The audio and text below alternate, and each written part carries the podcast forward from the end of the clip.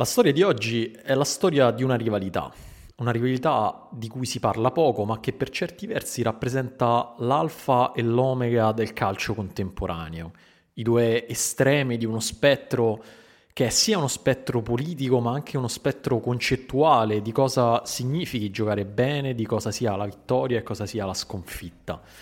La storia di oggi è la storia di un campanilismo, se vogliamo, ma anche la storia di tante partite che hanno puntellato la storia del calcio degli ultimi 15 anni. La storia di oggi è la storia della sfida tra Pep Guardiola e Real Madrid, che stasera al Santiago Bernabeu avrà un nuovo capitolo nella partita più attesa di tutto il calcio mondiale.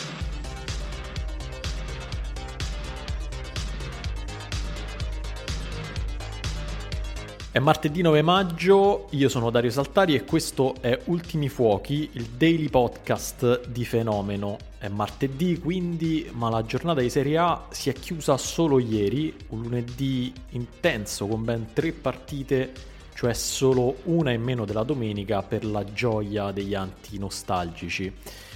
È stata una giornata lunga quindi, ma soprattutto una giornata storica, non certo per l'insipido pareggio per 1-1 tra Sassuolo e Bologna, oppure per la vittoria di misura dell'Empoli sulla Salernitana, che pure ha visto il terzo gol consecutivo di Nicolò Cambiaghi, che è sempre più rivelazione di questa seconda metà di campionato. È stata una giornata storica e credo lo saprete per la sconfitta della Sampdoria a Udine per 2-0 che l'ha condannata a tornare in Serie B a 12 anni dall'ultima dolorosa retrocessione. Per una coincidenza abbastanza incredibile, anche allora la Sampdoria retrocesse l'8 maggio, giorno nel quale si giocò il celebre derby di Mauro Boselli, come viene chiamato. Tra quella partita e la partita di ieri a Udine oltre alla ricorrenza di date c'è un punto di contatto che può dare una speranza almeno simbolica ai tifosi blucerchiati e cioè la presenza di Angelo Palombo. Eh, 12 anni fa Palombo era il capitano in campo della Samp, ieri da assistente tecnico di Dejan Stankovic l'abbiamo visto in lacrime in panchina mentre assisteva alla partita da bordo campo. Adesso mancano quattro giornate alla fine di un campionato che per la Sampdoria non ha più alcun senso e che potrebbe vederla battere alcuni record negativi, soprattutto quello di punti e quello di gol fatti, rispettivamente detenuti non proprio orgogliosamente dal Pescara 2016-17 e dal Treviso 2005-2006. Parlare di campo per questa stagione della Samp però forse non ha molto senso eh, se 12 anni fa c'era il dolore di essere stati mandati in B dai rivali cittadini, quest'anno sono le prospettive future a preoccupare.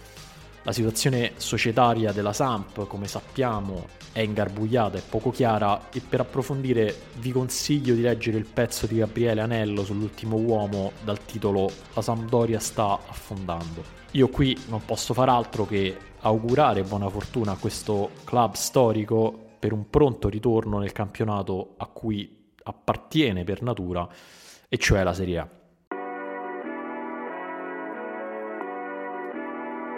Oggi però è anche il giorno in cui guardare al futuro prossimo, a stasera per la precisione, al Bernabeu, dove si giocherà l'andata delle semifinali di Champions League tra Real Madrid e Manchester City.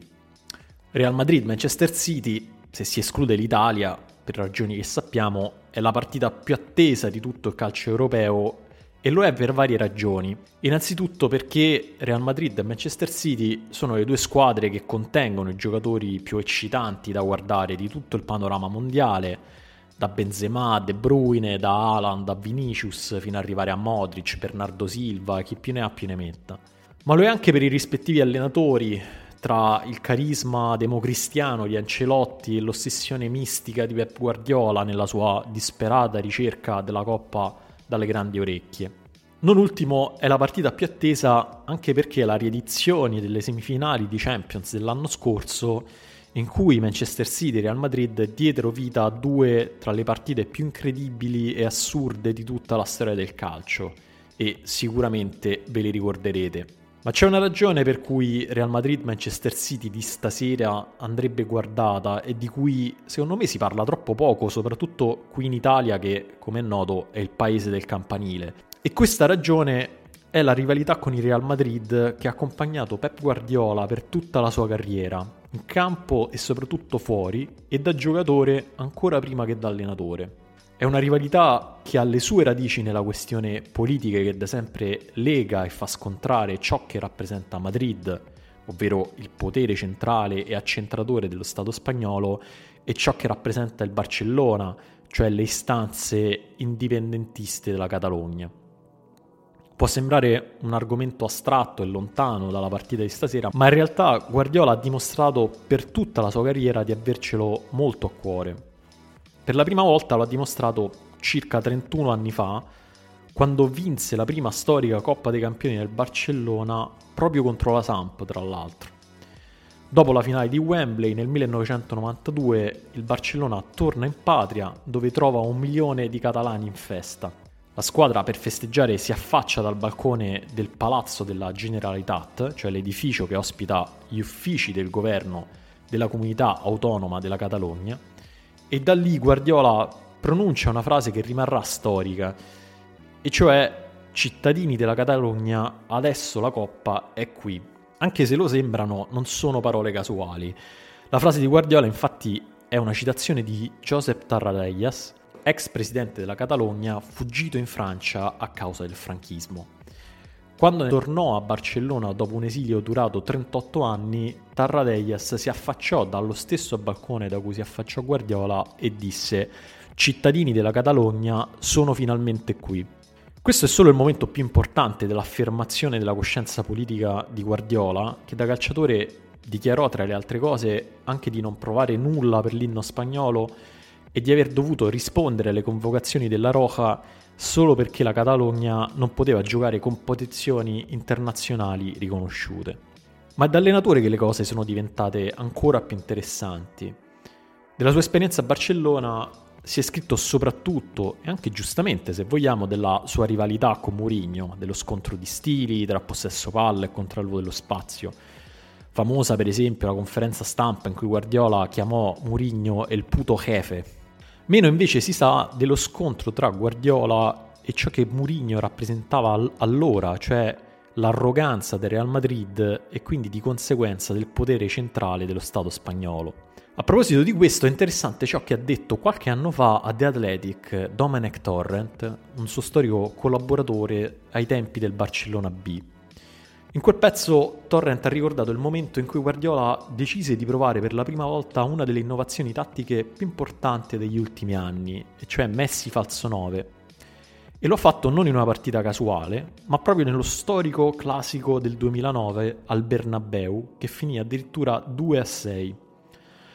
Torrent ricorda di aver provato a convincere Guardiola a non farlo, ricordandogli che per l'appunto non giocavano contro una squadra qualunque.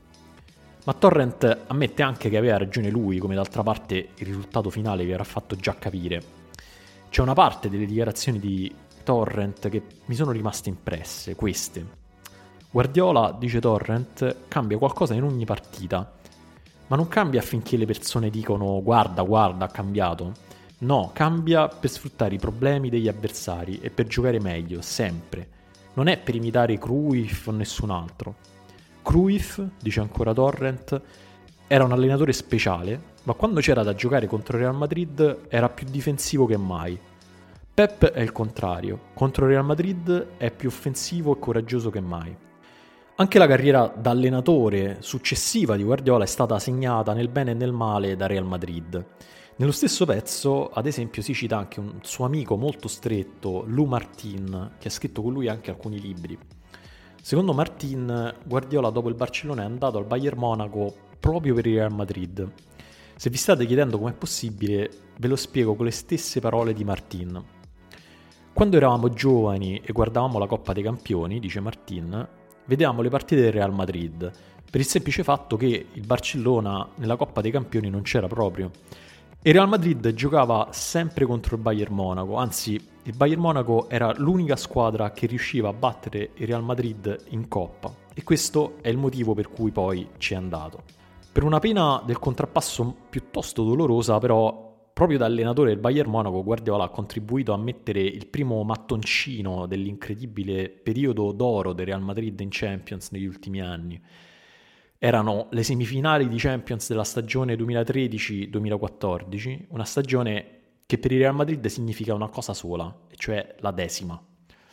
Bayern Monaco aveva perso 1-0 l'andata al Bernabeu dopo una partita di dominio del possesso e la frustrazione generata da quella sconfitta aveva portato Franz Beckenbauer ad attaccare Guardiola dichiarando che il possesso palla non significa niente se il tuo avversario aveva tutte le occasioni per segnare.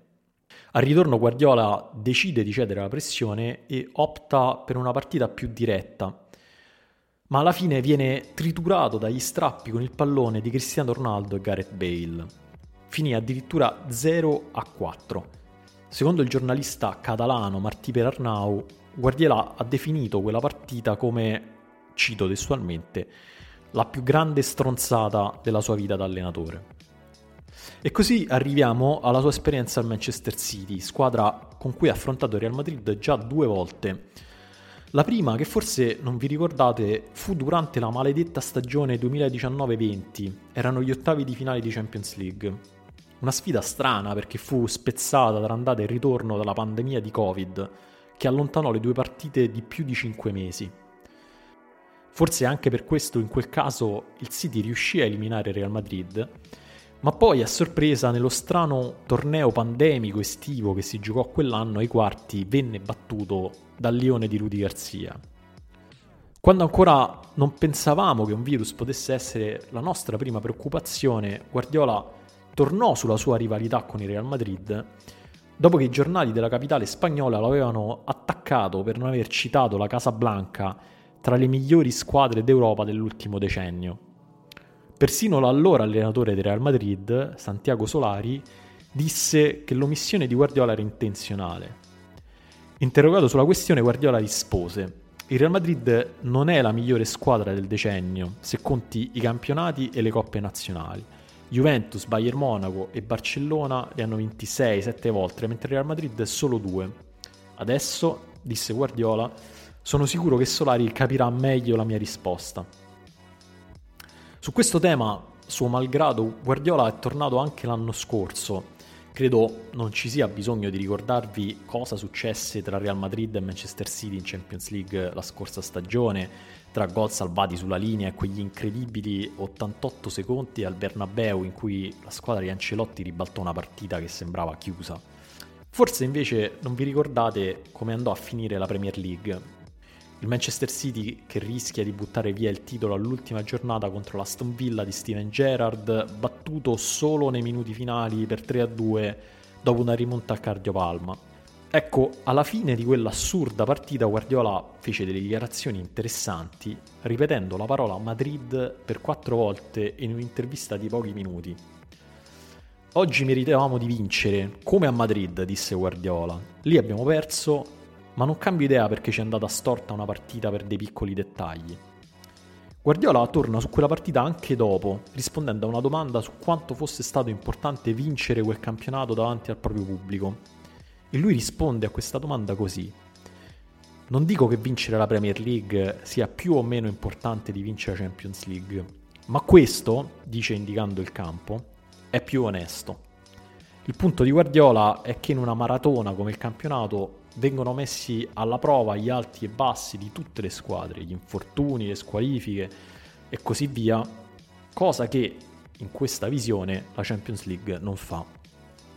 Ora, al di là di tutte le sovrastrutture politiche, queste dichiarazioni riassumono bene i due modi opposti di concepire il calcio che incarnano Guardiola e Real Madrid da una parte la razionalità del campo, il tentativo di dominare gli avversari, voler dimostrare il proprio valore per settimane e per mesi.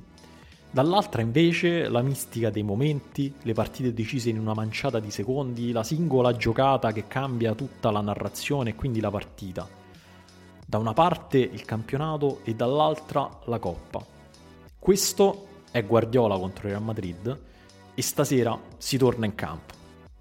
La puntata finisce qui. Prima di lasciarvi vi ricordo che oggi è una grande giornata per la nostra piattaforma di podcast Fenomeno. Oggi esce infatti Lauda, il nostro podcast di Formula 1 con Alfredo Giacobbe e Federico Principi in cui si parlerà del momento difficile per la Ferrari. Ma esce anche Lobanowski, il nostro podcast di tattica in cui Daniele Morrone e Fabio Barcellona parleranno della sfida di campo tra Ancelotti e Guardiola. Con Ultimi Fuochi invece ci risentiamo domani sempre con Daniele V. Morrone. Ciao!